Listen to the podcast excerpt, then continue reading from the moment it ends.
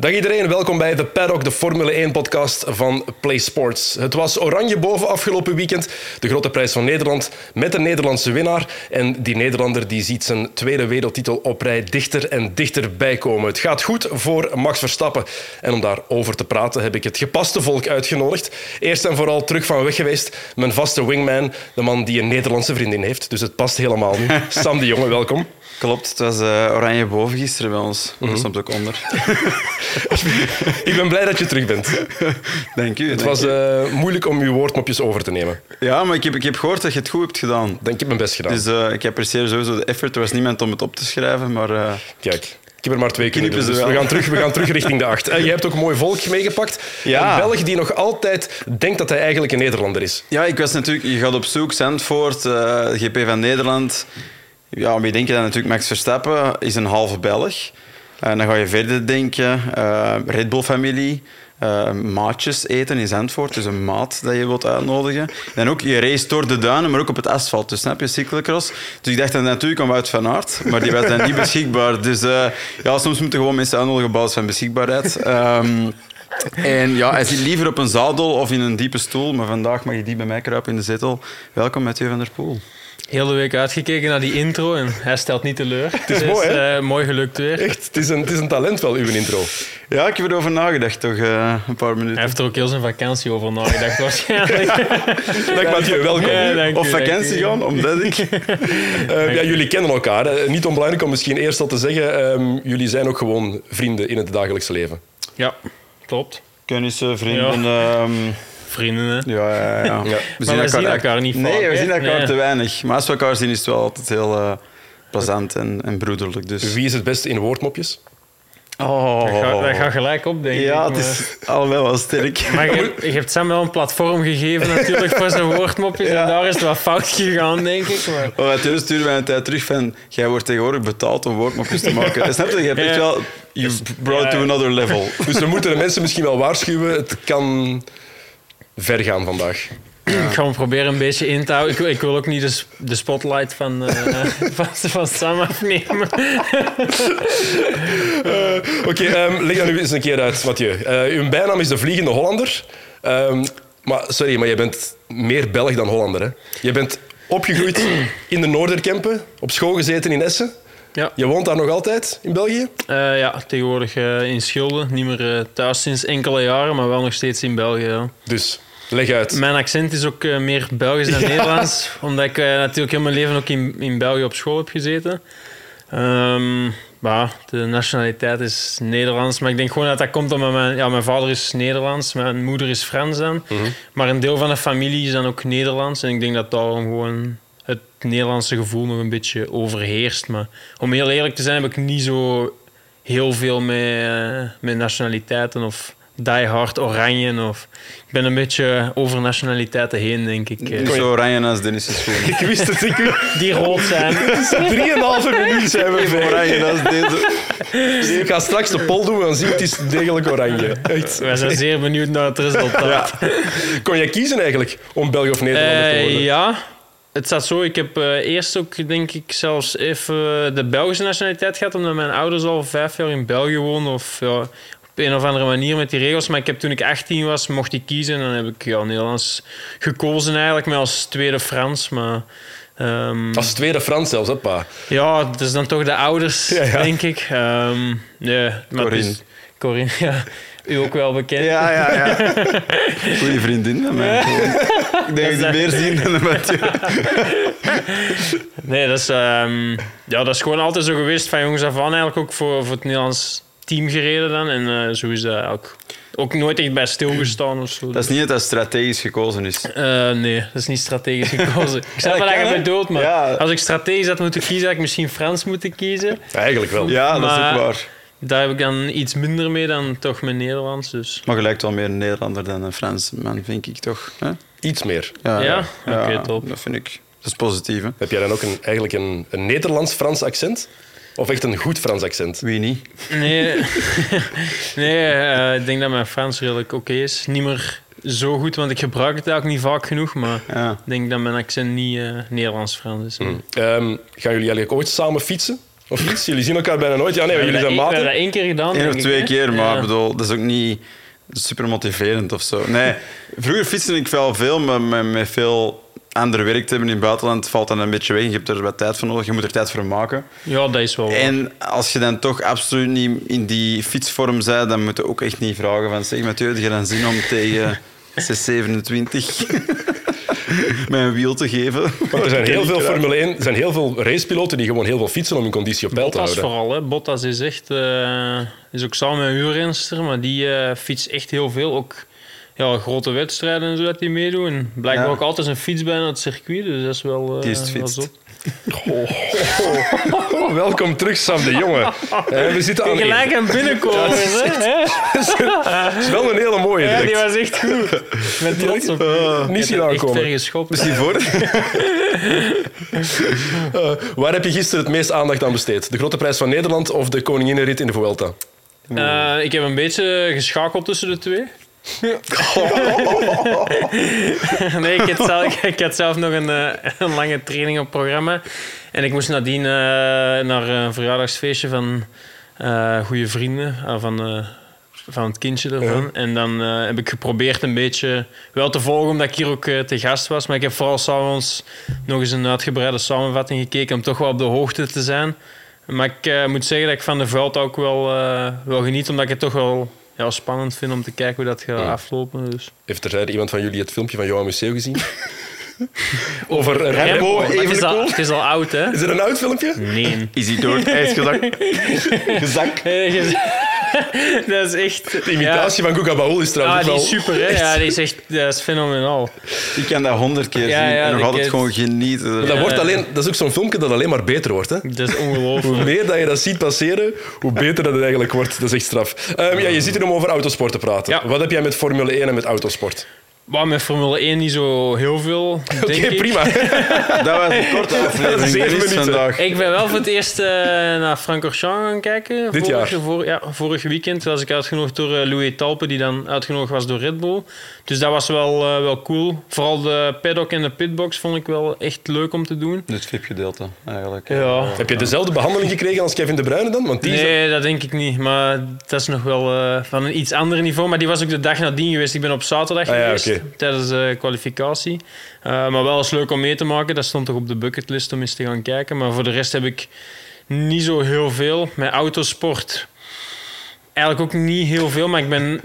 Goeie ik gast ben- dat je nog iets aan ik, ik ben vooral autoliefhebber. Ja. Ehm, ja, dat ben ik wel. En ik heb zelf al een paar keer op het circuit gereden, maar ehm, gewoon... Met voor het wisselend succes. voor het- ja, met wisselend succes en voor het plezier echt gewoon. Uh-huh. En ehm, ja, meer autoliefhebber Want je volgt de Formule 1 wel. Ja, dat wel, maar het, eh, het probleem is een beetje dat ik zelf ook meestal als de wedstrijden zijn Ja, ja. ook zelf bezig ben. Dus het beperkt zich meer tot 's avonds eh, de hoogtepunten en de uitslag te checken eigenlijk. Dan echt, echt de hele wedstrijd kijken is eh, denk ik een Grand Prix of vijf, zes geleden denk ik dat ik dat heb gedaan. Dus, Oké. ja.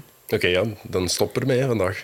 dan, is, dan is dit een samenleving. Eh, maar heb jij hem al gecoacht eigenlijk op het circuit? Of al eens met hem gereden? Nee, niet echt. Maar hebben we al samen op het circuit gezeten? Denk het eigenlijk ook niet. Hè? Ik bedoel, onze agenda's Nee. die, die lopen zo al jaren een beetje dwars. ja, Ehm, altijd. Hè. En Ja. bedoel, uiteindelijk doe je eigen ding. En ondanks dat... Dat stel dat ik zou zeggen, ja, ik wil gaan fietsen, ik moet per se met de Mathieu gaan fietsen. Ik ga ook niet per se aan mij vragen om mee op circuit te gaan als, als ik bezig ben. Dus dat loopt een beetje naast elkaar. Maar ik, ik weet, ik heb natuurlijk wel een aantal dingen al gezien. Dus ik weet dat hem heel veel gevoel heeft. Eh, als je dat op een fiets hebt, heb je dat waarschijnlijk ook in een auto. Dus, eh, maar langs de andere kant, om er echt veel tijd en, en, en zo in te steken, dan, hey, dan moet het denk ik een beetje post-career zijn. En dan is daar nog waarschijnlijk tijd genoeg voor om dat, om dat deftig te doen. Ja, zie je jezelf dezelfde weg uitgaan als Tom Bonen? Ehm, ja, dat is moeilijk te zeggen. Ik ben er nu nog niet zo echt mee bezig. En voor mij is ook eigenlijk de meest leuke dagen die ik op het circuit heb gedaan, waren ook de goedkoopste dagen met een oud BMW'tje met drie vrienden. Gewoon plezier maken eigenlijk. Dus Ja. eh, ik weet niet of ik, dat ik echt dat competitieve... Misschien wel, maar of ik nu echt ambitie heb om eh Porsche Cup en zo te rijden... Nou, momenteel Ja. niet. hè. Maar je mag dat wel van je ploeg. Je mag wel gaan Ja, racen. wel, ik mag alles doen van de ploeg. Ehm, maar ik ben daar zelf ook wel in geminderd. Ik heb ook pas de, al mijn crossmotors en zo weggedaan. Dus ik ben ook een beetje... eh, Al mijn crossmotors. Rustiger geworden. Ja, hoeveel had jij er? Nee, ja, ik had één grote en dan een paar pitbikes waar ik mijn vrienden vaak mee ging rijden. Maar dat is een beetje geminderd allemaal. Eén, ja, ik heb ook gewoon nog drukker gekregen dan de afgelopen jaren. En eh, de trainingen zijn net iets meer geworden. En nu op een rustdag heb je echt geen zin meer om eh, met die motor te gaan rijden. Geen Eh, risico's nemen misschien Nee, ook ook niet. En, ja, dan ben je gewoon blij dat je kan rusten. Omdat ja, de dag nadien Ja. moet je weer trainen. En dat, is, ja, dat is er gewoon wat uitgegaan. logisch, ja. Misschien voordat we het over Formule 1 gaan hebben, want zo meteen gaan we het over de grote prijs van Nederland hebben. Ja, je, hebt het over eh, crossbikes, over motocross. Ja, Jago Geers. Moeten we misschien even vermelden eerst. Kon gisteren wereldkampioen worden, voor de derde keer op rij vice-wereldkampioen. Het was, ja, dat is wel echt ongelooflijk zuur. Ja, super zuur. Hè. Ik zei dat gisteren ook al. Het is, überhaupt natuurlijk al knap dat je meestrijdt om, om een wereldtitel. Maar oké, eens, eens dat je dan toch aan het strijden bent voor die wereldtitel, wil je natuurlijk enkel maar winnen. Dus dan, dan, dan ben je, zit je altijd van die top 2 in de slechtste positie. Ehm, en het kwam ook op niks aan. Hè. Die Eh, manier waarop. Ja, dat is het Ah, vooral, zoiets, denk ik. Dat is zoiets wat ik zelf weet van het racen. Dat zijn zo dingen dat je je eigen altijd zult kwalijk nemen. Je zult altijd dat, dat, dat scenario terug afspelen. Wat als ik een alternatieve route had gepakt in die zin? Want Vial die gaat in de fout Anders door de druk ja. die, die Geers eigenlijk op hem zet. Dus eigenlijk doet hij het perfect. Ja, het is, echt, ja, het is gewoon een beetje pech hebben, denk ik Ja. ook. En het is wat hij zegt, als je dan gaat beginnen nadenken, niet alleen over die wedstrijden, maar over de wedstrijden voordien ook, wat hij het hebt laten liggen, dat kan je beter niet doen, denk ik soms. Ik Maar- vind dat eigenlijk straf, want ja, Vial rijdt door, dat is logisch. In het veldrijden zou het ook gebeuren, een rijtje door. Maar in het wegwielrennen, als iemand valt, Ja. in een, zeker in een grote ronde, dan is het de bedoeling om er eigenlijk op te wachten, zoals de ongeschreven regel, om het fair te houden. Ik vind het altijd straf. Ik ook.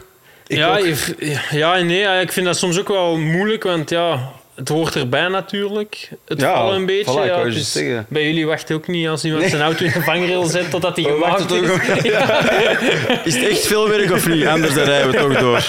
Ja, nee, ja, het is een beetje... Ja, het ligt er ook wel echt op de moment, denk ik, waarop het gebeurt. Ehm, ja, het is een beetje... Maar wel als je dat nu niet zou doen in de koers.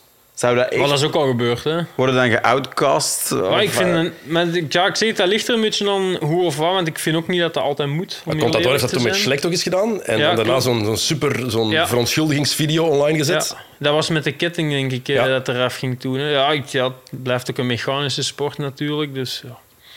In mijn ogen hoort het er gewoon bij, ja. Maar het is misschien ook wel anders, omdat wielrennen, die wedstrijden zijn natuurlijk ook meestal wel langer. En dan, allee, het is dan misschien een hele korte fase en die is dat veel groter. is misschien anders dan in een Formule 1 race of in een autokoers. Zo drie keer op rij vice-wereldkampioen worden.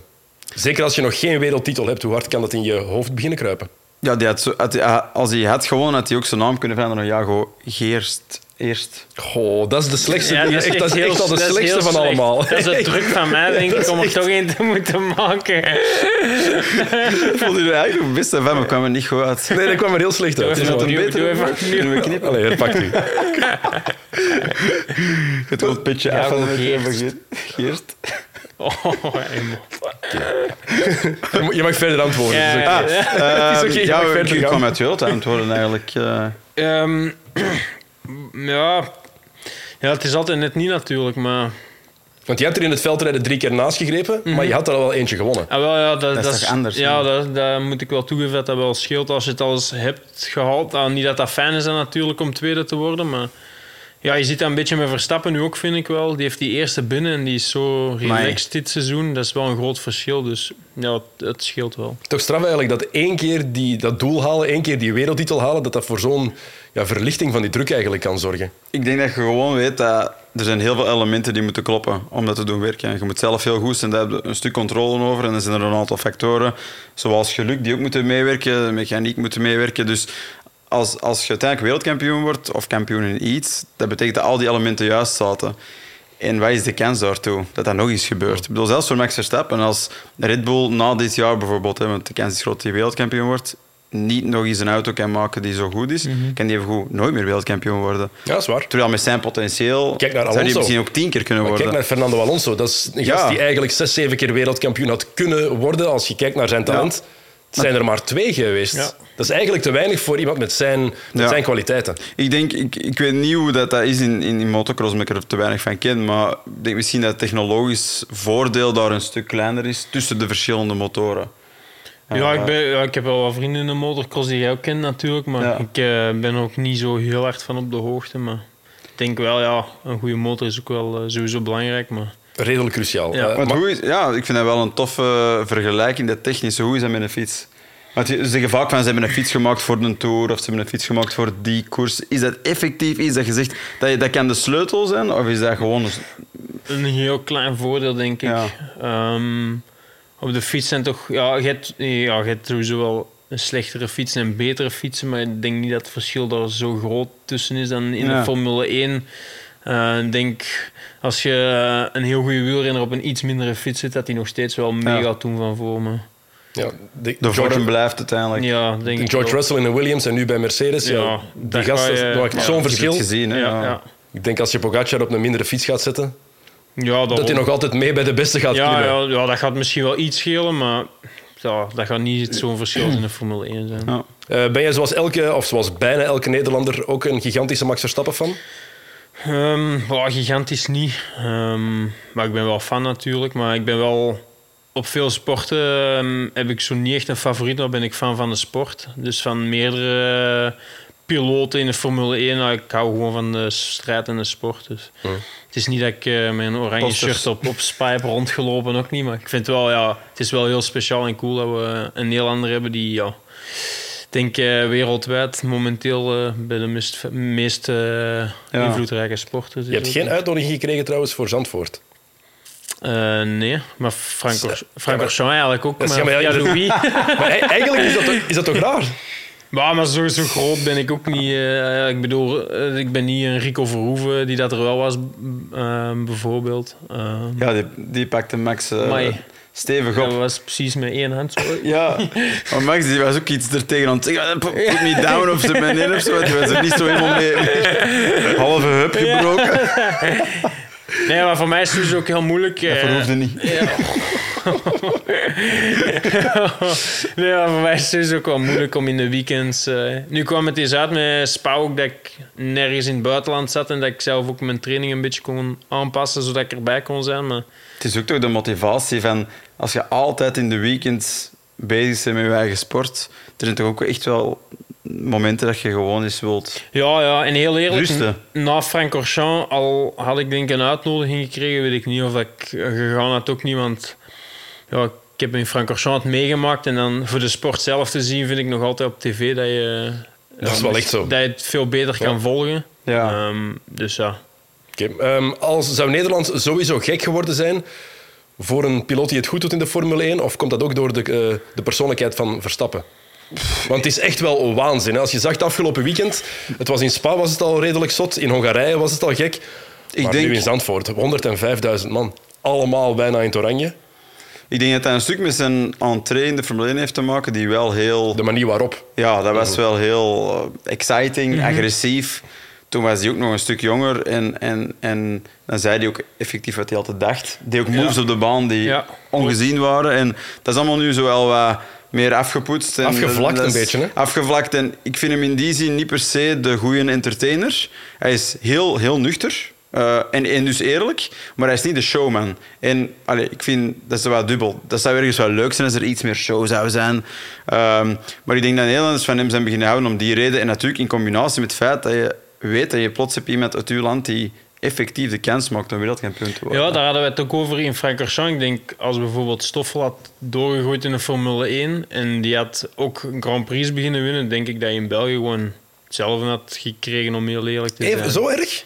Ik weet niet, want als je Ik denk kijkt... dat wij naar- minder chauvinistisch zijn. Nee, maar bij de Rode Duivels hebben we dat bijvoorbeeld wel. Dan wordt Ja, het land daarom. helemaal gek. Bij Ja. het WK wielrennen in Leuven Ja. was complete Maar waanzin. de hoe Rode daar- Duivels zijn ook gegroeid omdat die kans maken op een wereldtitel. En dan ineens was iedereen fan ook. Dus ik denk me van ah, een beetje successupporter, dat is altijd al geweest. Dat zit in de mens ook, denk ik. Dus ik geloof daar wel in als ineens een Belg terug Grand Prix begint te winnen en zo. Eh, ja, Frank Orchamps, ik denk, ja, ik denk wel dat dat ook eh, Maar- iets op. ja. Is dat niet ook met teamsporten harder? Allee, Zoals voetbal. Dat is echt een team. En dat, dat, dat Ja. tikt sowieso volgens mij meer een groep aan van mensen. Terwijl als je voor één iemand die tegen twintig andere mensen strijdt, dan ben je er nog tegen veel meer in de wielrennerij. Ja, het ding is, Dat is ja, toch minder- dat in is het wielrennen, we hebben zoveel goede wielrenners en ook gehad in België, Dat is anders, ja. dat het ook helemaal anders is. Absoluut, is. Daarom gaat niet, niet elke Belg is supporter van de Wout van Aert op dit moment, omdat er ook nog gewoon andere toppers zijn in ons land alleen al. Ja. Ja, ik denk gewoon dat groepsporten iets meer de uitlokken dat er een menigte achter staat. Die staan achter die groep. Terwijl achter één persoon, dat is denk ik moeilijker. Al, al, laat, het, al laat Nederland het wel zien met Max Verstappen. Heb jij dat ooit meegemaakt, zo die oranje gekte? Want ik heb het gevoel dat jij in België meer supporters hebt dan in Nederland. Ja, ik. Misschien, ik zeg het puur het gevoel. Hè. Het kan zijn dat ik Ja. daar compleet verkeerd in ben. Maar dat is moeilijk in te schatten, maar ja, 100.000 mensen heb, ik- heb ik nog niet gehad in het oranje. Maar... Nee, ja, het is eh, zoals, zoals ze zegt, Leuven, dat is dan natuurlijk niet, niet voor mij, maar ja, dat was ook ja, enorm druk langs de kant. Dat was waanzin. Hè. Ehm, maar dat vraag ik me altijd wel een beetje af of dat je, ja, jij, jij weet dat misschien wel van in de auto, maar eh, je hebt zo niet die feeling met het publiek. Heb ik de Nee, indruk als je in een auto zit waar dat je op de koers en zo wel heel hard hebt, waar dat je echt Ja. soms een kick van het publiek krijgt, maar ja, je hoort dat geluid, maar ik denk in die auto, ja, Nee, je kunt het op zich wel horen, maar je hebt geen... Het is ook tegen een andere snelheid. ja, ja sowieso. Dus eh, ik kan me inbeelden, zeker zo bergop, als je zo door die mensen fietst, dat kan waarschijnlijk ook wel heel irritant zijn, maar langs de andere kant, die, die zwepen nu ook op. Mhm. ja, van- zeker. Ja. Allee, je hebt minder kans precies om stil te vallen dan dat je daar misschien alleen zou fietsen en eenmaal eh, kapot zou zijn. Dus in de auto, ja, je merkt wel... Ik denk, bij ons is het meer dat moment voor de race op de grid. Mhm. Dan voelde dat wel. En dan geeft dat wel een kick. Maar vanaf we gaan het rijden, zei, ja, Zit in de je zone. hebt toch niet veel Ja, kans ja. om er buiten, buiten je vizier te Ik kijken. net zeggen, je gaat ook niet kijken, ah, daar in die tribune. Oh, rempunt. Oh, oh. Is, is zwaai. weer gecrashed. Ehm, ja, dat is, dat, is, dat is effectief bij ons, denk ik wel. Ik denk dat wij in onze sport spijtig genoeg dat minder gaan kunnen voelen. Dat dat binnenkomt. Ja. Formule Dus- E. Formule E, ja. Daar zou je het wel kunnen Maar horen. daar komt dan weer niemand kijken. Dat is erg eigenlijk. Ja, terwijl het dat wel opkomend was, had ik die indruk. Was, ja. hè, en nu is dat zo wat terug... eh, Echt was. In het begin was dat eh, de up-and-coming Ja. afdeling, dacht je echt. Het probleem is dat die speelde echt op de perfecte moment in, op heel die eh, allee, heel discussie rondom eh, opwarming van de aarde enzovoort en het groener worden van alles. Maar toen was ook nog het idee dat die, die constructeurs die meededen, die mochten hun eigen batterijen gaan ontwikkelen. Dat is zo'n constructeur in- interessant. Ja, ja, die willen zeggen, wij willen R&D, Ja. geld er kunnen inpompen, marketinggeld kunnen inpompen, zodat we dat, er iets uit kunnen halen dat enkel van ons is. En uiteindelijk wat Formule E dan heeft gedaan, is zeggen, ja, we willen geen budgetoorlogen, dus we gaan het dicht houden. Mhm. Iedereen krijgt gewoon dezelfde batterij. En al die constructeurs zeggen, ja, dan zijn wij weg, want Ja, dat interesseert ons niet. ja. Absoluut. Eh, het was wel cool om te zien natuurlijk voor ons, die supporters. Want ik vond dat je het nu veel meer merkte dan in Spa vorige week. Die aanwezigheid van, van het publiek. Op Zandvoort voel je dat veel meer. Kan je dat ook veel meer zien. Het is ook een kleinere plek, hè? Ja, Ja, en de tribune is ook net iets imposanter over heel dat rechtstuk bijna. Ja. Dus dan zie je het wel extra hard natuurlijk. Ja. Het is eh, toch weer... Vorig jaar hebben ze denk ik de prijs gekregen van best georganiseerde Grand Prix. Mhm. Zeker als je Zandvoort een beetje kent en de weg er naartoe. Ja. Hallucinant hoe ze het toch weer doen. Dus, eh, Als je dat dan vergelijkt met de verhalen die weer vanuit Spa zijn gekomen. Het Ja. vertrekken daar op zondag na de race was... ehm, Vier, vijf uur. mensen die door Ja, het bos bewonderen in de Ja. dagen. Hè? Dat, is, dat is een mooie. Dat is een hele mooie. Ehm, wat ze dan wel gedaan hebben, is hebben zich een klein beetje misdragen. Tenminste één iemand. Hè. Twee, ja. Twee, ja, De duiven niet meegeteld. de- hey, die ene duif... Ja, ik kan het zien. Ja, Die ene was echt wel zo, Ja. man, ik heb een paar shots op, ik kan overwandelen. Ja, en wie, wie mensen die dat niet gezien hebben, zoek eh, die duif op in de Formule 2. Ja, die dat- bedoelde ik eigenlijk. Op de social media van Play Sports ook staat. En Dat heb ik niet gezien. Ik die aan uh, Formule 1 denk ik. Die begon gewoon over te wandelen zo. En de ene wagen na de andere passeert die. Het is echt een, bal, een, een, een duif met ballen. Eh, maar er is ook iemand geweest die blijkbaar tijdens de kwalificatiesessie dacht, ik gooi even een bommetje, een rookbommetje Ja. op het circuit. Jammer genoeg wel, hè. Allee, één, van Heineken word je niet zat. Dus dat, is al, dat is al één. Daarom misschien, hè? Ja, daarom misschien. Nee, maar hoe, hoe haal je het in je hoofd om zoiets op het circuit te gooien? Dat is Ja, levensgevaarlijk. ik weet toch? niet, jij bent een Nederlander. eh, waarom zou je zoiets doen? Ja, ik moet iets opbichten. Ik was er toch. Hij was toch in Zandvoort. Nee, ja, dat is- een feestje. Maar dat heb ik altijd, dat heb ik bij elke sport, bij voetbal, eh, ook in het veldrijden, wat al vaak Ja. gaat. Ja, dat snap ik ook niet waarom dat, dat moet, maar blijkbaar zijn er toch altijd mensen die dan wel ineens de drang voelen om zoiets te doen. Maar... Te drank voelen. maar ja, bij jullie is dat veel meer. Bier, vlaggen tussen wielen. Maar Dat in veld, die eh, dat vind ik wel in het veldrijden, want ja, daar sta je er echt dicht op. Je kan de renners aanraken en eigenlijk gebeurt er heel weinig. Hè, voor... Voor, dat, voor toch zo ja, te ja, staan. want er gebeurt eigenlijk heel weinig in het De veldrijden. tijd van Bart Welles die een, een karate kick ging Ja, dat, dat, is dat even wel voorbij. natuurlijk. Ja, maar ja, dat, hoort, ja, dat hoort erbij. Is zo makkelijk gezegd natuurlijk, want dat zou niet mogen natuurlijk. Maar je verpest het wel een beetje voor vooral de rest ook. En dat is wel jammer. Ja. Moest even stilgelegd worden, uh, wat spijtig was, want het was een interessante kwalificatiesessie. Uh, Sam, je hebt er al gereden in Zandvoort. Wat maakt dat circuit nu zo tof om op te rijden? Want je bent daar heel enthousiast over. Um, ja, eerst en vooral, er zijn heel veel bochten en weinig rechte stukken. Ik denk als piloot dat dat wel een van de interessante dingen is. In Spa is dat misschien iets anders, maar dan is de rest van het circuit ook zo snel dat dat erbij hoort. Dat past in die layout. Maar Zandvoort is echt een heel oldschool circuit. Dat betekent, qua breedte is dat niet gigantisch breed. En vooral ook de run-off, als je eraf gaat, is ook niet heel breed. Dus ik weet niet, ergens geeft u toch een beetje een kick van om daar op de limiet te zitten. Dan weet je, als je commit aan een echte snelle ronde, en je maakt een fout, is het ook wel niet zomaar gewoon van ik spin of ik kan het sowieso recupereren. Dan is het waarschijnlijk ergens wel iets raken en tegen hoge snelheid. Beetje tegenovergestelde van Frankrijk. Ja, het tegenovergestelde van Paul Ricard, want daar inderdaad is die angst er, dan, angst er veel minder. Uh, plus hoogteverschillen. Hè. Dat is op een circuit altijd leuk. Hè. Dat, is, dat is een van de redenen waarom Spa zo aantrekkelijk is. In Zandvoort is hetzelfde. Ze hebben dat nog versterkt hè, met die kombocht in, in, in bocht 3, Hugenholz je kan het eigenlijk... Ze hebben nog geen manier gevonden om het goed in beeld te brengen. Maar als je daar met een auto aankomt, je rijdt eerst eigenlijk bijna over een heuvel om dan echt weg te vallen. Uh, dat is een ongelooflijk gevoel. En dan die laatste bocht, uh, die Arie Leijendijk bocht, dat is dan ook een banking geworden. Dat is dan vol gas. Vroeger was dat wel een tricky bocht. Maar ze hebben, ze hebben een aantal dingen veranderd die, die het nog mooier hebben gemaakt. Je hebt schijfvlak, waar je overkomt gevlogen. Een Formule 1-auto lijkt het bijna te gemakkelijk, omdat je zoveel downforce hebt. Mhm. Maar met een auto met minder downforce is het op veel meer plekken uh, best wel tricky om, om de auto niet te verliezen. En als je het ook bekijkt op beeld, het ziet er ook razendsnel uit. Hè? Ja, het ziet er sneller uit dan, dan, dan Spa. Ja, dat klopt wel. Ja. Dat ziet er echt heel... Uh, ook de start de eerste ronde als ze achter elkaar rijden, dan is het echt... Uh, Dan zie je de snelheid wel, ja. ja. ja echt maf. Zeker in die onboardbeelden voel je die snelheid nog veel meer, vind ik daar. Omdat ja, die, omdat er ook zoveel snelle bochten zijn, inderdaad. Interessante circuit om te zien. Ze hebben het ook geprobeerd om het iets competitiever te maken, die langere DRS-zone. Was een goede zet of niet? Ja, ik denk het absoluut wel, want ik vond niet dat ze elkaar zomaar voorbij reden. Het lukte zo altijd maar net. Uh, of bij de, bij de meeste gevallen net. Als, de, als je de voorlaatste bocht, die Kumo-bocht, goed nam, dan werd het voor die achter je moeilijk, sowieso. Dus het is meer als er een foutje gebeurt in die voorlaatste bocht dat het makkelijk was. Maar nu ging het zo net bij het zijn en dan moesten we elkaar proberen uitremmen in dat vuile gedeelte. Dus ik vond dat absoluut uh, geslaagd. En dat is natuurlijk wel moeilijk op zo'n circuit waar je weinig voorbij kan. Er is, eigenlijk maar één duidelijke lijn. Het enige punt bijna ook. Dat is ook het enige punt waar dat er zo wat ingehaald is. En dat vind ik dan weer wel jammer ook ergens, want het is wachten op DRS. Ja. En dan is het gewoon ja, er voorbij met een snellere, snellere, snellere snelheid ja. eigenlijk. Ja, absoluut. Um, wat dan wel ook een nadeel is daar, tenminste vond ik, ja, de polepositie maakt eigenlijk weinig uit. Max heeft het goed gedaan met zijn start, maar eigenlijk is dat niet per se een voordeel op de pool staan in, uh, in Zandvoort. Het is altijd wel goed om op de te staan, maar tegenwoordig is het iets anders. Vroeger had je echt zo die hele vuile lijn, meestal aan de, aan, aan de binnenkant van waar de bocht dan begon, de volgende bocht, de eerste bocht.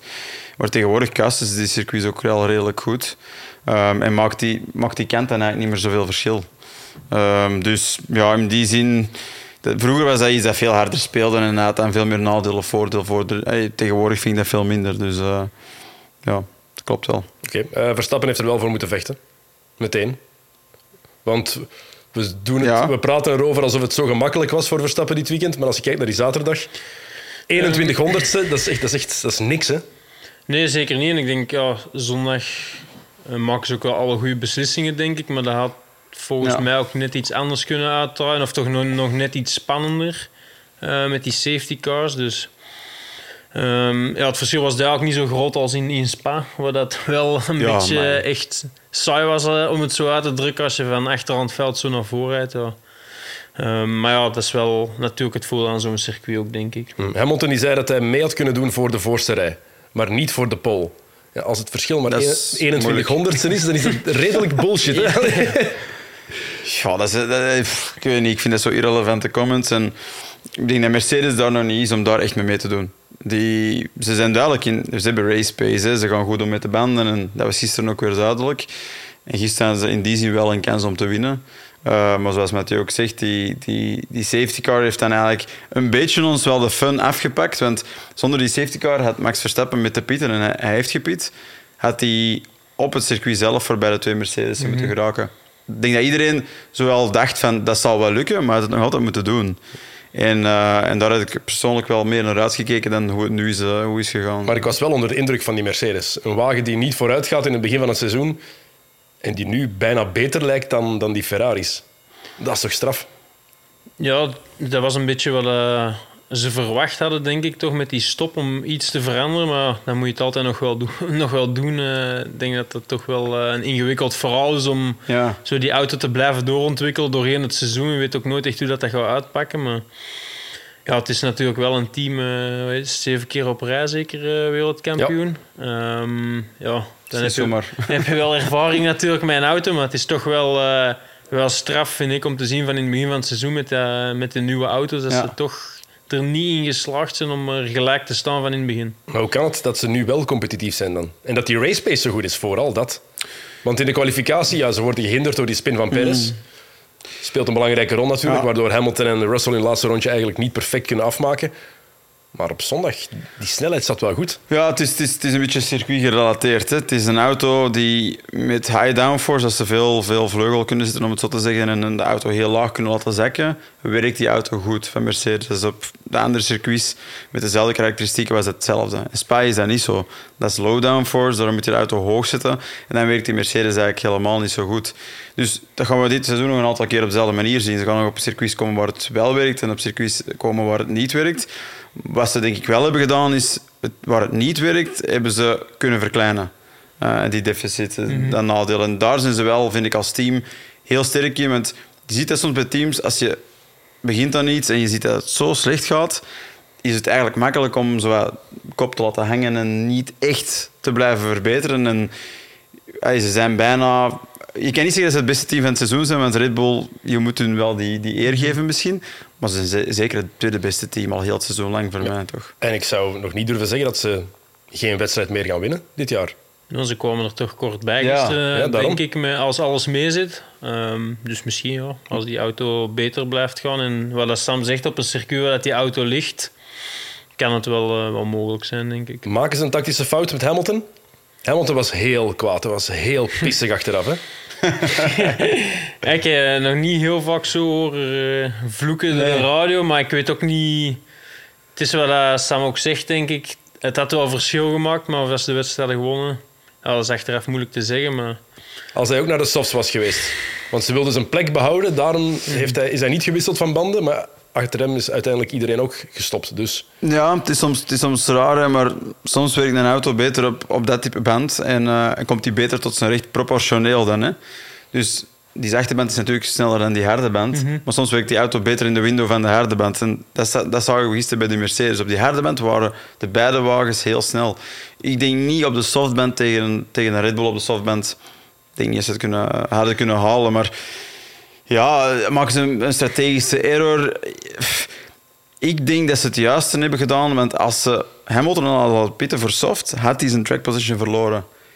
En hadden ze sowieso dat verloren. Dus, en dan was Verstappen ervoor. En hadden ze dat nog bijgeraakt. Dus dat is een beetje de vraag. Ze hebben nu gewoon in die zin de peer in twee gedaan. En Hamilton hebben ze laten doorrijden. En, en George Russell hebben ze laten pitten. Maar, maar toch heeft hij... Ook op eigen initiatief Ja, maar toch heeft zijn team zich wel serieus verontschuldigd. Achteraf. Ja, de frustratie zat, uh, hoe ik het heb uh, gehoord, meer in dat Russell wel is binnengekomen. Ja, dat, exact. Vind, dat is een beetje de frustratie. Waarom hij wel en ja, ik niet. Dat vond ik ook, dat, zo klonk het meer Ja. eigenlijk. Maar, Okay. Goeie call van Russell zelf, hè? Dat vind ik dan, en dat vind ik bij Russell wel opvallend. Die heeft dat al vaker gedaan. Hè? Mhm. Zo zelf dingen voorgesteld. Dat is ook al misgelopen toen De- met de soft met die sli- ja, met die in slicks de in de regen. regen. toen, ja.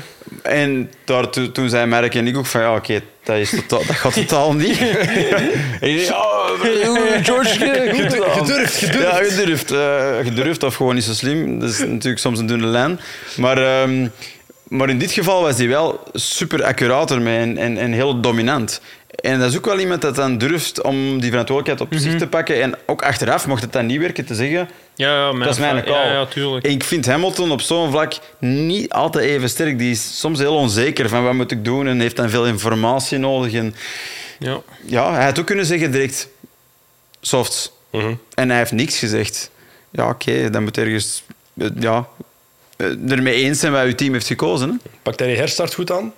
Want Verstappen die Die vliegt daar voorbij. Hè? Heeft- Maar ik vind dat een goede vraag voor Mathieu, want dat, dat is zo'n beetje zo sprinten op, op, Mhm. op 100, 200 meter.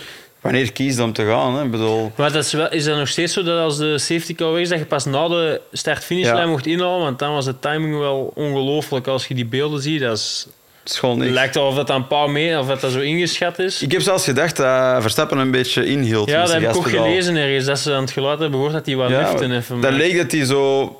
Hij kwam heel veel dichter, hij ernaast. En dan leek hij zo even te wachten. Dan, eh, het is wel me- zo, hè? meesterlijk als, Ja. je het, als je het zo doet. Maar Russell heeft ze ook even moeten liften of Ja. zat van achter bij Hamilton. Man, dat is gewoon Hey. echt niks. Dat scheelde inderdaad niks, want ze waren achteraf ook naar die beelden aan het kijken Ja, ja. in de green room. En Ja, Ik dacht de eerst dat ze eh, geraakt hadden eigenlijk, Ja. toen ik dat zag. want Leclerc en Verstappen die schrokken daar ook van toen ze dat zagen. Ja, ja, ja. Hamilton zo, kom maar in mijn rug, eh, George. We lopen wel over Hey, de meet. Hamilton wilde Russell ook niet laten passeren. Hè? Daar. Nee, dat was echt een gevecht, hè. dat zag je ook wel. Maar ehm, ik denk aan Verstappen, dat is weer zoiets... Ja, die doet dat zo goed. En dan Ja. denk ik dat zijn echte klasse pas echt boven komt op dat moment. Had Hamilton lijkt- misschien langer moeten wachten. Die lijkt niet veel stress te hebben. Ik denk Ja, dat wel. is, dat is een vraag voor Sam natuurlijk, maar... Ik, ik, ik, ik weet niet, ik, ik denk in die, laatste, in die voorlaatste bocht dat ze dan zitten. Eigenlijk, wat wil je doen? Je wilt toch iemand een beetje uit zijn focus halen en doen alsof je een move Mhm. kan maken. Ik denk dat dat misschien met fietsen ook zo is. En dan zegt, op het moment dat hij zeker niet denkt dat ik het ga doen, moet ik misschien wat risico pakken. Dan ook weer met een, met natuurlijk, bij het, fietsen, dan gaan. bij het fietsen zie je de meet. Die komt dichter en dichterbij. Ja, maar hoe, lang, weten- hoe lang mag Hamilton wachten voor hij effectief op het gas staat? Wij weten wel exact waar de meet is. Hè. Ja, maar hoe lang mag hij wachten voor hij effectief... gas geeft. Bij die herstart, hoe lang mocht hij wachten? Eerlijk gezegd, de antwoord moet ik u schuldig blijven. Want ik weet niet of dat het... Ik denk wel dat hij in het zicht van de laatste... van de rechte lijn het moet doen. Natuurlijk dan heeft hij nog heel die kombocht om ook te wachten, maar... Ja, dat weet ik eerlijk gezegd niet. Misschien dat er iemand in de comments het weet en dan ondertussen ook wil zeggen dat ik het niet weet. Dan een commentaar te geven. ons iets kan bijleren. Ja, Ja. maar in Jij, bent ieder jij, geval... jij bent de kenner, zo gezegd. Hè? Ja, ik weet het. Dus sowieso ga ik dat nu over mij krijgen. ja, ja, terecht. Anyway, ik wil de fans ook eens een kans geven om juiste antwoorden te geven. En moet niet one-man show zijn, snap je? Het is al genoeg een one-Sam show. Oh, ah. Ga jij hem opschrijven? Ik? Hij is in vorm dan vorige week en hij verontschuldigt Ja? zich ook al niet meer. Nee, nee, nee. Hij is dan op next Ja, ja, level van kom. woordenmopjes. We zijn van de verkeerde kant uit. Jij bent hier nog heel hard aan het inhouden. Ja, daarom. dan. Ik heb ze allemaal voor de uitzending gemaakt. We hebben ook ergens die beelden toch om misschien zo achteraf te kunnen gebruiken. Graag, graag, heel graag. Eh, hebben jullie trouwens de grootste mislukking gezien van, eh, van Mercedes gisteren, na de race? De handshake tussen George Russell ja. en ja, Verstappen. ja, ja. In drie keer. Allee, Dat was dat straks ook toen dat jij buiten kwam en je wou een kus geven. En ik gaf Ja. dat was ook... Maar ik weet gewoon, die kus dat was van voor de relatie met Roxanne, was dat heel normaal dat we dat deden. En het was zo lang geleden dat ik, ik verval dan in zo die oude gewoonte. Maar zien dat hij weg is uit de Noorderkempen is veranderd. Het is niet meer dezelfde Mathieu. nee, dat scheelde wel een beetje toen. Oh, Hij is wel anders geworden. Ehm, ik heb hem door. Hij nog niet, denk ik. Scheelde. ik ga maar rustig, ik ga maar professioneel. Ik ga maar professioneel. Ehm, de race zelf, eh, buiten wat Mercedes gedaan heeft, eh, Verstappen dan. Heeft iemand van jullie ooit twijfels gehad ehm, bij de overwinning van Verstappen? Iemand ooit gedacht dat hij het niet ging halen? In Zandvoort. Ja, in Zandvoort. Mm, Ik heb toch wel even, hè? ja, het zag er even... En dan eh Tsunoda... Ja. Het zijn nu ook allemaal complottheorieën dat dat een beetje Ja. de safety car is ingeroepen die ze nodig hadden. Maar ja, het, is, het was zeker niet met de overmacht van Spa. En ik zeg het, ik heb, ehm, ik heb mijn half oog gevolgd, maar ik had wel de indruk dat, dat Mercedes wel... eh, ja, die deed dat wel goed, zoals ze zegt. Als die dan met twee voorrijden, ja, was er wel een kans geweest. Eh, uiteindelijk denk ik wel dat Max wel gebrand was op die overwinning en dus misschien ook nog wel eens wat extra risico's had genomen. Maar ja, achteraf eh, is het altijd makkelijk praten. Wanneer had je twijfels, Sam? Ja, met, die, met heel die, die virtual safety car en die safety car daarna en dat, die pitstops. En weet je, als je dan juist op de juiste band komt en, en dat werkt dan. En Mercedes zat sowieso wel in een goede flow, heel die race. Dus ze waren zelf zeker. Ze hadden allebei een goede eerste stint gehad, hadden voor die één stopper gekozen. En waren overtuigd. En ik denk dat al de rest was, was een beetje de race van Mercedes aan het lezen. Dat is goed, hè? als je de aandacht hebt van de andere teams eh, en ze baseren zich op, op, op uw race, dan denk ik dat je, dat je, dat je sterk staat. Dus er moesten maar een aantal dingen nog iets anders vallen. Maar langs de andere kant moet ik ook wel zeggen dat toen die restart kwam en Max er zo makkelijk Ja. over ging, toen dacht ik ook, oké, dat had gewoon nooit, Nee, dat nee, nooit kunnen houden. Je hebt misschien nog twee Mercedes'en voor je neus, maar dat ging er zo vlot over. Ja, Het was waanzinnig, hè? En dan wordt er veel gezegd van ja, het is die wagen. Perez wordt maar vijfde. Hè? Ja en Met plus- exact dezelfde jongens, wagen. Hè? Dat is nu eenmaal autosport. Je kunt dat niet blijven zeggen. Dat is gewoon Nee. hoe de Formule 1 een Nee, beetje in ja. elkaar zit. Ja, maar Maar- het, is, het zegt toch genoeg als Perez maar vijfde wordt? Ja, maar het is, ja, het is natuurlijk wel zo. De ene gaat beter om met de auto. Wat Ja. ik ho- hoor is dat er veel overstuur wordt gezet op die Red Bull, waar dat Perez niet zo fan van is. Terwijl hij in het begin van het jaar wel een beetje met dat onderstuur beter weg kon. Eh, Waarom doen ze dat dan eigenlijk? Waarom Omdat ze- houden ze geen rekening met de piloot als hij daar minder goed mee om kan? ja, ze zijn die auto echt op max aan het ontwikkelen, denk ik. Max dat- Performance. ja, Dat, Nee, blijkt- maar maar dat- dat blijkt ook wel de goede keuze, denk ik. dat, dat, Ja. Oké, je kunt moeilijk ontkennen dat Max Verstappen de betere piloot is. Als ik Red Bull was en ik zou een auto moeten afstellen, zou ik ook eerder geneigd zijn die naar Max zijn kant te laten hellen en iets meer naar hem te luisteren. Maar Ik vind dat, ik vind dat ook. ja, is, het is zeker spijtig. In het begin van het seizoen dachten we dan... Ja, Perez zit gewoon veel dichter bij Max. Mhm. Op een tiende vaak. En op zich was dat wel spectaculair om te zien. Maar ergens hadden we toen ook wel misschien kunnen verwachten dat Red Bull er alles aan ging doen. Om, om, allee, ze wisten ook, het kan niet dat de, de beste Max Verstappen kan niet maar een tiende rapper zijn dan de beste Perez. Dat was de beste Perez in de auto die ja, ja zeker. Dus ze weten ook dat de beste Max Verstappen is drie viertiende rapper. Of drie tiende rapper dan, dan Sergio Perez. Daar zijn ze nu terug. Denk dat, ik denk dat het logisch is dat je voor de snelste kiest. Ehm, ja. De toekomst voor hun is nog altijd Max Verstappen. Hè. Tiende overwinning van het seizoen. Het record staat op 13. Vettel en Schumacher. Gaat er het, Hoeveel gaat er het er nog? breken? Vijf? Vijf GP's nog? Nog zes. Zes, hè, ja. Zes. nog zes. Gaat er dat breken, dat record? Kan. Of, of nog zeven zelfs. Nu ben ik De mogelijkheid is er wel, in ieder geval. Ik denk ook dat dat kan. Hoe het, nu, hoe het er nu aan toe gaat, pff, hij is in Spa zeer dominant, maar nog altijd redelijk dominant in Zandvoort, wat redelijk een, een, een circuit is Ja, tegenovergestelde van Monza. Monza komt nog, wat Ja. dat denk ik voor Red Bull weer... eh, Hoge topsnelheid eh, is, is Red Bull goed, dus ja, ik denk wel dat hij dat kan pakken. Ik denk niet dat hij er echt om geeft. Nog zeven grote prijzen trouwens. Ja, dan kan het zeker. Hè. Nee, ja, als je, hem, eh, ik vind wel, als je hem hoort, geeft hij ook niet veel om wereldkamp. Hij lijkt altijd zo één keer is genoeg. Precies als, alsof je hem hoort praten. Dus, Hij zou blijkbaar wel in een ander interview ooit gezegd hebben: eh, voor mijn dertigste eh, wil ik vier keer wereldkampioen. Oké, ja, dat is al iets anders. Maar. maar hij is- Ja, sowieso. Maar ja, dat is ook, ja, je vergeet al rap, maar intussen zit hij wel al redelijk wat jaren in zot, de? Formule 1. Ja, dat is echt zot. Ja, dus... ehm, ja, ik, ehm, ja, ik denk wel... Ja, sowieso wereldkampioen is denk ik al bijna zeker. Eh, dan moet er echt al iets mis Ja. gaan lopen dat dat niet meer lukt, maar dat denk ik wel. Dus. Ja, ik denk niet dat er nog een andere moet piloot hij al een been breken en niet meer kunnen meedoen Ja. voor de rest van het Want jaar. de is grootste concurrent, Leclerc, oké, podium gisteren. ehm, en voor een keer heeft hij eens geen pech. En Ja. Vorige keer was het, dus, lag het niet bij Leclerc, maar wel opnieuw een paar bladzijden in het, eh, in het, blun- in het blunderboek van Ferrari. Hè. Hoe kan je dat verklaren? Dat er niemand klaar staat met die band, was het links achteraan? Ja, links achteraan. Links achteraan, ja klopt. Ja. Gewoon, er staat gewoon iemand. Stel je voor dat jij binnenkomt in de materiaalzone en er staat gewoon geen fiets. Ja, we hebben dat ook al wel gehad.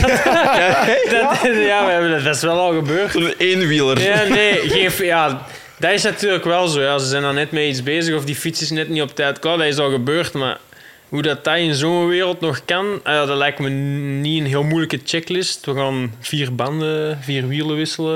Het heeft meer te maken, denk ik, wat wel moeilijk is. En, en ik moet ook wel zeggen, dat, dat, dat brengen ze misschien niet goed genoeg in beeld. Zo'n band wordt hè, in een bandenwarmer gestoken. Dat komt er maar net voor de pitstop uit. Anders heb je ook geen effect van dat die op temperatuur zijn. Maar dan nog, zelfs met dat, zou Ja. het nog nooit mogen gebeuren. Nee, het zou absoluut niet mogen gebeuren. Maar wanneer kan het gebeuren, is als je in de window zit, dat het eigenlijk een hele late call is. En ik heb er ook nog wat over gelezen, omdat ik het ook heel raar vond. Ferrari wou reageren op een mogelijkse undercut van Hamilton. Ze zagen dat Mercedes naar buiten kwam in de pits.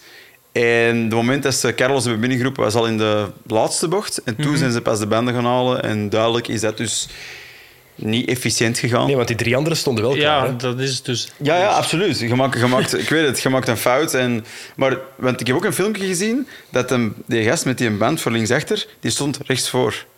En dan is hij terug door een box gelopen langsachter, om bij het, want je kan niet langs de pitstraat gaan. Ja, ja, dat is te gevaarlijk. Ja, Zeker zot. En dus die was dus een pak later. Maar oké, los van de redenen waarom, kan het natuurlijk eigenlijk op dat niveau Nee. voor een team dat pretendeert van wereldkampioen te willen worden. Het is ook niet de eerste keer, ook niet dit seizoen. Het Maar is echt. een boek aan het worden. Ja. Dus, ze, dus laten ze laten die gun ook nog slingeren, waar Perez overrijdt, waar die eigenlijk heel goed wegkomt. Ja, denk voor hetzelfde geld rijdt hij daar zijn, of rijdt hij een lekke band. Of, eh, En dan die unsafe release van, eh, van Sergio Perez. Daar was ook heel wat... eh, Dat zeg ik nu van eh, Carlos Sainz ook. Daar was ook heel veel over te doen. Hij zei zelf meteen daarna... Ik heb het gezien op de beelden, het was geen unsafe release. Straf dat je dat kan zien als je in de wagen zit, dat je dan... Wat ik wel vond, eh typisch ook wel aan die pitstop van Zand, die is wel heel kort. Ja. Echt, het is heel scherp sturen na de bandenwissel. En het is de kortste pitstraat dat, vind ik wel, eh, dat viel wel op, vond ik. eh. Maar dat is ook weer iets, wat jij ook zegt, dat weten. ja, dat klopt. ook Dat is weer zo'n gekend gegeven. En je kunt moeilijk dan... Want, want Ferrari zei dat is een hele harde penalty, vijf Mhm. seconden. Ik bedoel, we zitten al in een kleine pitstraat, wij doen ons best wel. Hè. Dus hey, je gaat wel een beetje meer, hey, een beetje zachter mogen zijn met die beslissing. Maar langs de andere kant, ja, al die andere teams moeten ook zo'n pitstop doen. Ja, ja, klopt. Dus ja, het is sowieso moeilijk. Zag je zag dat, hè. De- de- die auto's moesten echt Mhm. juist ertussen. Wat is er gebeurd? Carlos Sainz, blijkbaar die crew van McLaren voor zijn neus, stonden dan misschien niet helemaal perfect in positie. Hij moet er langs geraken, moet hem meer een scherpe bocht pakken. Zijn koppeling gaat in anti-stal. En dus als hij wil wegrijden, heeft hij niet alle power en Alonso komt er aangereden. Ja, dat zijn, het zijn allemaal weer redenen. Uiteindelijk verandert niks aan het feit. Mhm. Dus ja, Eh, Yuki Tsunoda dan. Jullie hebben hem even vernoemd daar juist. Heel wat complottheorieën dat hij bewust zijn wagen daar aan de kant had gezet voor een, om een safety car te krijgen, want het blijft nog altijd de Red Bull-familie. Maar wat gebeurt daar eigenlijk? Kan het echt zo voelen alsof je banden niet goed vastzitten, zoals hij eerst zei? Ja, je weet natuurlijk van... Je weet wel heel duidelijk in, in je hoofd... het Een beeld van een band voelt zo op die, die temperatuur. Ehm, dus als dat er dan ver onder voelt, terwijl je weet dat hij net tot de oven komt of tot de bandenwarmer, dan denk je inderdaad of ik heb lek gereden of die band zit er niet goed op. Ik vind het alleen raar dat je als piloot zelf beslist om dan direct te stoppen. Ik zou misschien dan wel iemand zijn die blijft doorrijden en dan ondervindt Ja. dat het gebeurt. Ja, ja, sowieso. Ja, Toch, je blijft er altijd door, doorgaan totdat het niet meer kan. Want hij zit zich ook aan de Voilà. kant en dan... Zoals jij, Ronde van Vlaanderen, met je, voor, Ja, ja, met je- ja. met je- met je stuur. Ja, ja, ja, maar ja, dat is zo. Ja. Allee. Je blijft altijd doorgaan totdat het niet meer kan in principe. En dan, dan Ja. zegt hem links voor eh, zit los. En dan moet hij wachten tot iemand door de radio zit. Ja, het is, het is in orde. is Hè, in maar die vertrekt ook gewoon terug. Of gelijk. zo. Al riemen losgedaan. Ja, ja, ja. Dat, dat, dat doet hem dan wel. Dat is, dan niet gevaarlijk. Heel raar. Maar er was toch iets mis uiteindelijk. Want eh Ja. ja. even later is het wel eh, om zeep. Dus er zal wel iets niet geklopt hebben. Maar het is inderdaad wel raar dat je niet blijft rijden totdat het niet meer gaat. Want dat is toch altijd, denk ik, hetgeen wat je eh, eerst probeert. Instinctief, ja, Ja. instinctief doet. Je zit in een wedstrijd, je zit in een competitie, je geeft alles. En, maar blijkbaar was dat een differentieel ehm, achteraf. Want als hij doorrijdt in de pits nadat ze een half uur aan zijn riemen hebben ge- getrokken... Hey, dat was een lullig beeld wel, hè? Come on. Ik denk dat het lullig was omdat niet alles goed zat. Dat is, dus, eh, eh, Mooi. En dan is hij doorgereden en dan hoorde een heel raar geluid. Dus dat klopt wel, eh, effectief. In het begin is het natuurlijk... Ik heb het ook gezien in de studio van... Je begint wel zo ergens zou het getimed, maar eigenlijk is het natuurlijk belachelijk, want Red Bull in zo'n dominante positie in Ja, de dat is kampioenschap... vooral. Ja, ja. Die hebben dat, ze hebben het ook niet echt nodig, ook niet, Nee, denk ik. dat is Eh. Als het nu weer voor een kampioenschap had gegaan of zo, dan had je die vraag wel kunnen stellen, maar nu denk Ja. ik ook niet. Ehm, nog iets dat opviel voor mij toch, dat is even terug naar de zaterdag, Mick Schumacher. Achtste in kwalificatie eh, kon die ook wel gebruiken, want blijkbaar staat hij enorm onder druk bij Haas. Zijn er twijfels over zijn toekomst? Weer al. Ja, inderdaad. Het is zo even geweest en dan was dat weg en nu terug Ja, blijkbaar. Maar voor Haas moet het toch een cadeau zijn om Mick Schumacher in je team te hebben, puur voor de publiciteit alleen al. Ja, ik denk dat wel. En het is toch ook niet dat hij... Ja, in het begin was het wel een beetje eh, veel brokken, denk ik. Maar nu, de laatste tijd, van wat ik het kan volgen, vind ik Doet dat het hij goed. ja, goed doet. Dus. Ja, doe je het in ieder geval niet slechter dan Magnussen. Nee, dat zeker niet. Ja. En die wordt betaald om daar te rijden. Dus ik denk dat... Weet je, als je een paydriver hebt, zoals Mick Schumacher, die heel veel geld meeneemt... In het begin van het jaar, oké, die rijdt al die auto's kapot. Dan moeten we beginnen kijken naar hoeveel budget heb je over. En met die budgetcap is dat moeilijk.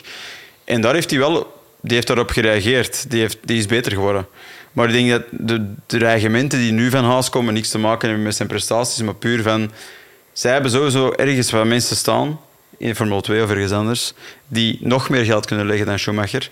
En nu zit ze hem op die manier onder druk. Dus ik denk niet dat Mick Schumacher zou weg moeten uit het feit van performance is te laag. Ik bedoel, hij doet het heel goed met een auto. We moeten even beseffen, die zo goed als niet ontwikkeld is doorheen het jaar.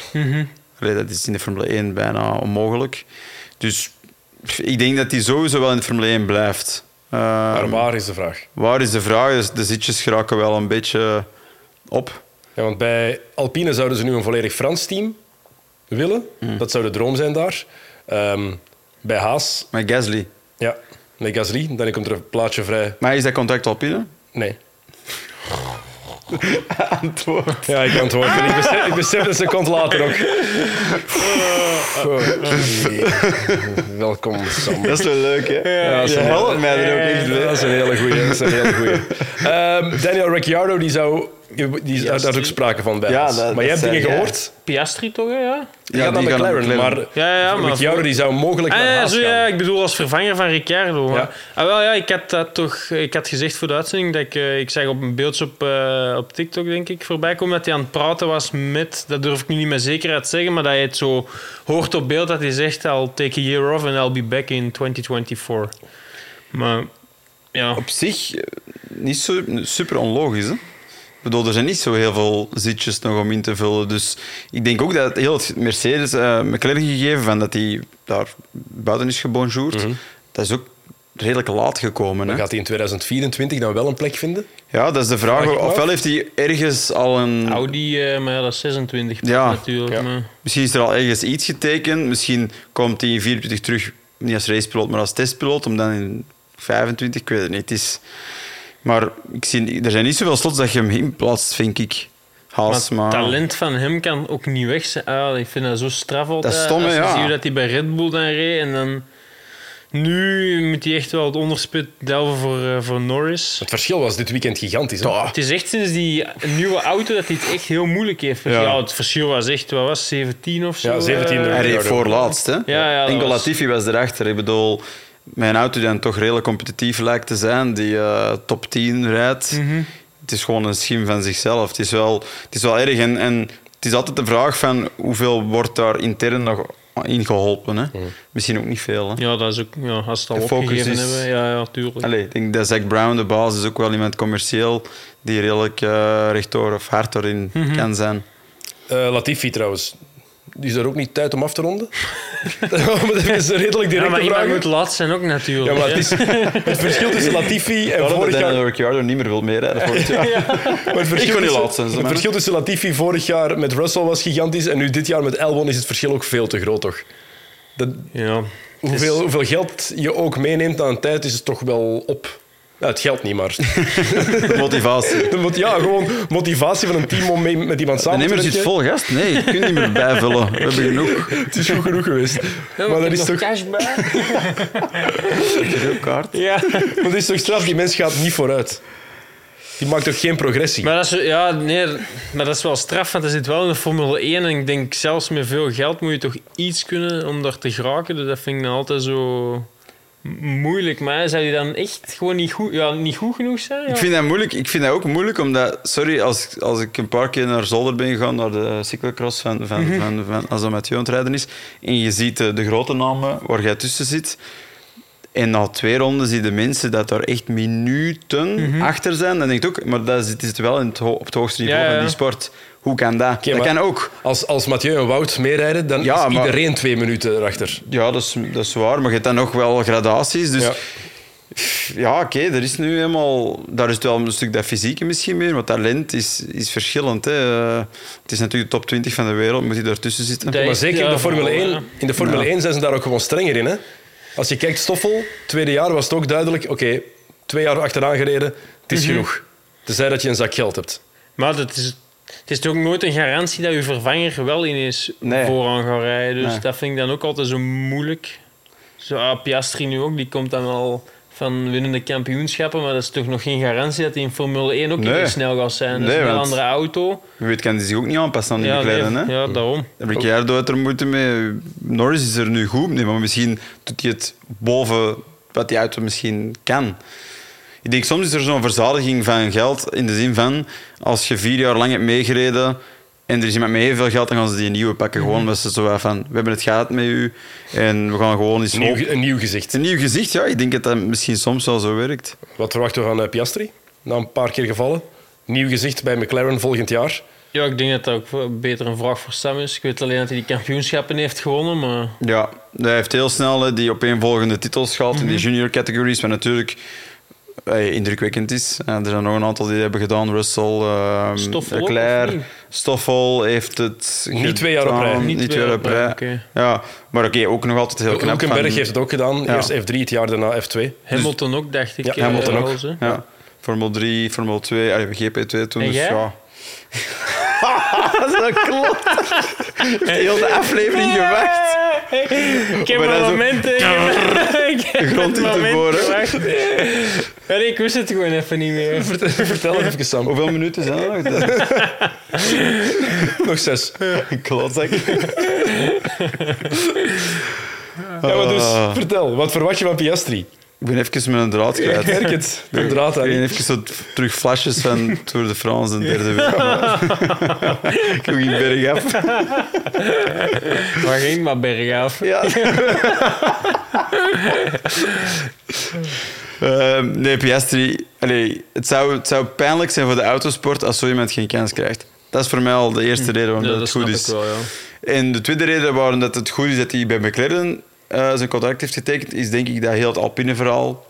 Ik bedoel, hij had, als hij had getekend bij Alpine, op het moment dat Alonso nog niet ging weggaan, en dat is eigenlijk maar een split-second decision geweest, heel impulsief, had hij drie jaar naar, eh, of twee, twee of drie jaar, drie seizoenen denk ik, naar Williams gegaan, hè, Piastri.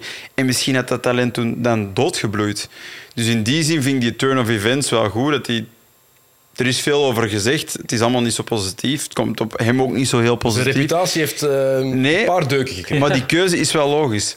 Want Alpine heeft hem geen contract aangeboden. Zij zeggen van wel. Nee, ze hebben hem Ja, ze, een optie zeggen dat ze, ze aangeboden. zeggen dat ze er één hadden met hem. Ja, een contract waarbij hij naar, waar hij naar Williams ging. En de moment dat Alonso vertrok, wat zij niet hadden verwacht, hebben ze snel gezegd: Ah nee, maar je ook Ja. bij ons. Ja, oké, maar dat hadden twee maanden ervoor niet gezegd wanneer hij tekende met McLaren. Dus ik vind, ik, ik snap van hem en zijn management. ze, ze zijn hard geweest, maar ze zijn wel correct geweest. En natuurlijk, bij McLaren tekenen is wel, wel exciting hè, als, als, als hè. debutant. En als Eh, iemand daar al geweest is op dat ja. complex van McLaren, Ja, dat is echt... Ik ben er echt twee of drie keer uit. geweest. Dat is waanzinnig daar. Hè. Ja, het is eh, een Formule 1 team met historie vooral ook. hè. En ik denk dat Ja. dat wel... eh, ja, als er een, een team is dat een auto wel gaan blijven doorontwikkelen en hun best doen, denk ik ook wel dat hun dat dat zeker gaan doen. Dus. Oké. Goed, eh, we hebben nog we hebben iets minder dan vijf minuten. Dus Mathieu, ja, mensen gaan misschien ook willen weten hoe jouw schema er nog uitziet. De komende weken, maanden.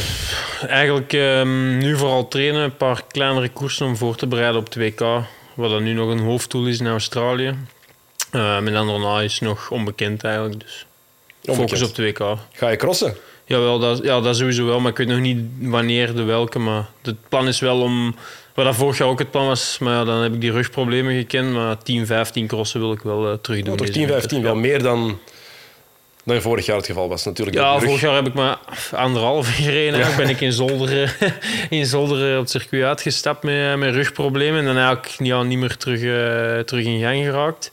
Uh, Maar ja, het is wel de bedoeling om gewoon terug eh, ja, minstens 10 crossen te doen. En de rugproblemen zijn helemaal Achter de rug. achter de rug. Ik wou het echt zeggen. Ik wou het echt zeggen.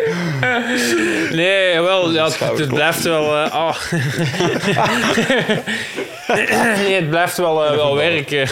het blijft wel eh, werken om eh, de problemen weg te houden. Want ik merk wel als ik. ja, ik moet wel redelijk wat uren in de fitness spenderen om het onder controle te, te krijgen en te houden. Want als ik stop met, met de versterkingen, dan zou het ook wel snel terug kunnen zijn. Dus je gaat dat moeten blijven volhouden, die hele carrière. Jawel, maar dat was eigenlijk altijd al zo. Maar het probleem is, ik heb een paar jaar die drie disciplines gedaan waar dat heel weinig tijd was Ja. En ruimte om die oefeningen te doen. En ja, ik denk een beetje een klein probleem dat door de opstapeling eh, van wedstrijden wat erger is geworden. En ja, nu heb ik er wel werk mee, maar ja, ik kan er eh, terug volledig pijnvrij mee fietsen. Dus Dat is belangrijk. eh, dat is belangrijk. Ga je met vertrouwen naar het wereldkampioenschap? Ja, dat is een beetje moeilijk. Natuurlijk, ja, ik ga er sowieso wel naartoe, omdat ik weet dat ik er alles aan gedaan heb om in orde te zijn. Um, maar ik heb niet echt meer de wedstrijden van een WK-niveau gereden nu de laatste weken. Dus dat is wel moeilijk om in te schatten. Maar ja, ik zou niet naar Australië gaan als ik niet denk dat ik wereldkampioen kan worden. Dus, Klein, ja. klein afstandje. Hè. Ja, het is wel eh, een hele verplaatsing eh, natuurlijk, maar het is ook wel cool. Ehm, Maar het is ook een parcours dat jou ligt. Ik heb zo ergens iets gelezen, dat, dat, dat, dat, dat is echt wel iets dat zou kunnen werken. Voor ja, zo net op het randje, denk ik. Zo een beetje Amstel-achtig, denk ik. Ja. Dus dan moet ik ook al echt 100% zijn om zoiets te kunnen winnen. Maar ja, dat is, nu is dat gewoon van een plan van, eh, dat je ziet. Maar ja, het zal pas als je daar echt op parcours zelf rijdt, heb je pas echt... eh, gevoel. ja, gevoel en kan je pas inschatten hoe lastig het echt is. Want ja, het zijn wel 4000 hoogtemeters of zo. Dus. Maar de, zo, de druk van dat moment, het is een WK, is dat misschien in die zin nu voor u wat lager, wat dan een klein voordeel voor u kan geven, mentaal, Nee, of is dat voor u hetzelfde? Nee, maar ik heb sowieso geen druk meer, om heel eerlijk te zijn. Ik had dat de eerste jaren wel, maar dan nu heb ik eigenlijk ja, nooit meer stress voor een wedstrijd. Ja. Wat dat ik heel ontspannend Dat vind. cool. Dat is gevaarlijk, want... Ja, wat ik heel ontspannend positief voor jou wil ik Ja, zeggen. ja, ja, nee, maar- je volledige potentieel wel Ja, maar dat is, dat is, de laatste jaren heb ik dat nooit echt meer gehad. Zoals de eerste jaren in het veldrijden had ik dat wel heel erg met die WK. Ook omdat, ik, ja, zoals je dat straks een paar keer ernaast hebt gegrepen. En dan na die derde keer, die vierde keer sta je aan de start. En dan zit dat wel een beetje in je hoofd. Dat je denkt, hé, toch niet weer. Maar nu is dat wel... Ja, de laatste jaren heb ik dat eigenlijk nooit echt meer gehad. Maar een wegkoers is ook sowieso anders dan Absoluut. een veldrit of een mountainbike. Waar dat je in de start ook echt gefocust moet zijn. Misschien krijgen we nog wel twee, eh, twee Nederlandse wereldkampioenen dit jaar. Naast eh, Max Verstappen en Mathieu van der Poel. Zeg het snel, we hebben nog 45 seconden. 55 seconden. Ja, mama kent Bottas toch, hè? Dat is een mooi verhaal, hè? Van de Dalmatiërs. Dan hebben we nog, we hebben nog 45 seconden. Maar ik, weet, ik, ik, ik ken het verhaal nog, maar jij moet het vertellen, want ik weet niet hoe Ja, dat 100% Valtteri Bottas heeft Dalmatiërs. Bij Mathieu thuis hebben ze Dalmatiërs. Ja. En, het- en er stond ooit iets van... Valtteri Bottas heeft een Dalmatiër. Ja, ja, op een Facebookgroep. In een Facebookgroep. van Ja, ja, zo was het. En uw mama, wij waren bij hem aan het eten. En zijn mama zo... Ja, ik ken Valtteri Bottas. Die heeft gereageerd op mijn foto. Ja. dus die is toen, als ja, Corridor ja. iets zit op Facebook, ik antwoord er altijd onder een tag Valtteri Bottas. dus dat is nog een Een anekdote. Heel mooi. Mannen, dikke merci Mathieu. Merci om naar hier te komen. Was Sam, gezellig. bedankt om er terug bij te zijn. Het was vond het ook eh, leuk. heel fijn. Ik bedank u voor het kijken, luisteren. Eh, volgende week zijn we al terug, want dan is het de grote prijs van Italië. Dus tot dan, nieuwe aflevering van de Perrock. Salut.